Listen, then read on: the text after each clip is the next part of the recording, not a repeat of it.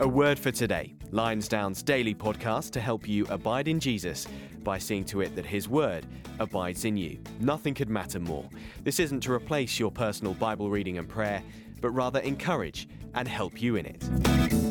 The time of New Year is a time when we tend to take stock of our lives. We sometimes think, perhaps, how should we be living our lives? Are there resolutions that we should make to try and keep us more kind of on the rails in the time ahead? Well, it's a good question for Christians to ask themselves. Uh, we are, of course, if we are Christian believers, in the world, but we're not of the world. And our great issue is always how do we reconcile that conflict? How do we live in the world, but in a way that doesn't join us to that world? How should we live out our lives as Christians in a non Christian world? It's very easy to get that wrong, isn't it? It's very easy for people, and sadly, uh, sometimes Christians do go off the rails completely, going the world's way, or just become cold and inactive and disabled as Christians living in the world. And often the question people ask themselves is what is the balance I should have in my life? How much time should I give to God? How much time should I keep for myself? How can I rightly divide my time, my energy, and my resources? But that, of course, is the wrong question. It's Tuesday, the 5th of January. Welcome to A Word for Today. And we're going to be looking at the issue of how to manage our lives, how to manage our lives. And the first thing uh, to realize, if you are a Christian believer, is that God owns everything. Uh, the Bible tells us this in quite a few places. Uh, Job chapter 41, verse 11, God says this Whatever is under the whole heaven is mine. God is the creator of the universe, and it naturally follows that everything belongs to Him, the supernatural creator of all things. In Exodus chapter 19, verse 5, God says, All the earth is mine. In Psalm 24, verse 1, the psalmist tells us, The earth is the Lord's, and the fullness thereof. So, this idea of how do we divide or balance our time doesn't really recognize or honor the fact that God is in charge of everything, He owns everything. And so, we're back to the question how should we manage our lives as Christians? If the answer isn't balance, what is it? And that's why we're going to turn now to the book of Proverbs.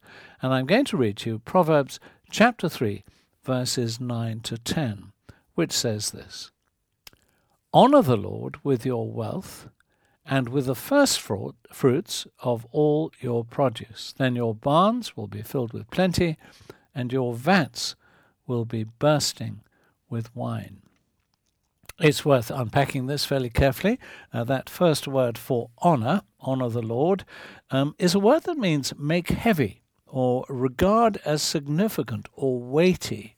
It describes the process of honoring not just in name and appearance, but in substance and action. It means respect, prize above other things, distinguish or treat it separately. It means recognize publicly in word and deed, in heart and mind as special, as different from all else. And the one to whom Christians are to do this is the Lord. Uh, when we see the word Lord written in capital letters like that, it describes the covenant name of God who reveals himself to his people. It's the personal name of God by which he is known, Yahweh or Jehovah. He is the one who is the creator of the heaven and the earth.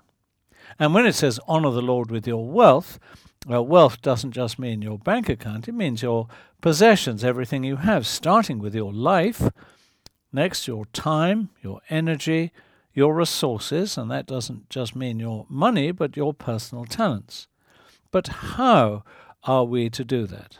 And the verse goes on to say we are to do it with the first fruits of all your produce, and then there's the promise then your barns will be filled with plenty. So there is, firstly, the clear command. The message is that God is to come first.